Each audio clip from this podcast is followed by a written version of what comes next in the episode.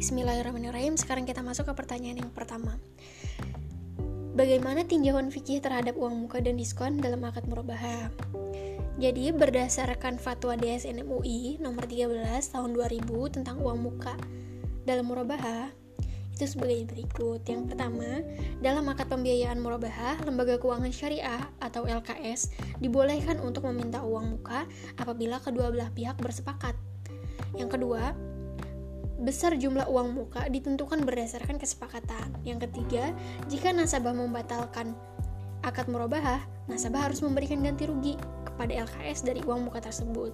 Yang keempat, jika jumlah uang muka lebih kecil dari kerugian, LKS dapat meminta tambahan kepada nasabah. Jika jumlah uang muka lebih besar dari kerugian, LKS harus mengembalikan ke kelebihannya kepada nasabah.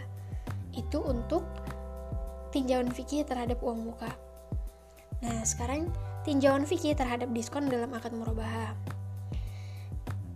Berdasarkan fatwa DSN MUI nomor 16 tahun 2000 tentang diskon dalam murabahah sebagai berikut.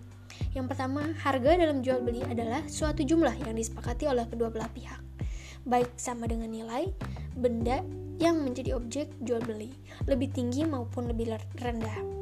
Yang kedua, harga dalam jual beli merubah adalah harga beli dan biaya yang diperlukan ditambah keuntungan sesuai dengan kesepakatan. Yang ketiga, jika dalam jual beli murabah LKS mendapatkan diskon dari supplier, harga sebenarnya adalah harga setelah diskon. Karena itu, diskon adalah hak nasabah. Yang keempat, jika pemberian diskon terjadi setelah akad, pembagian diskon tersebut dilakukan berdasarkan perjanjian yang dimuat dalam akad. Yang kelima, dalam akad, pembagian diskon setelah akad hendaklah diperjanjikan dan ditandatangani.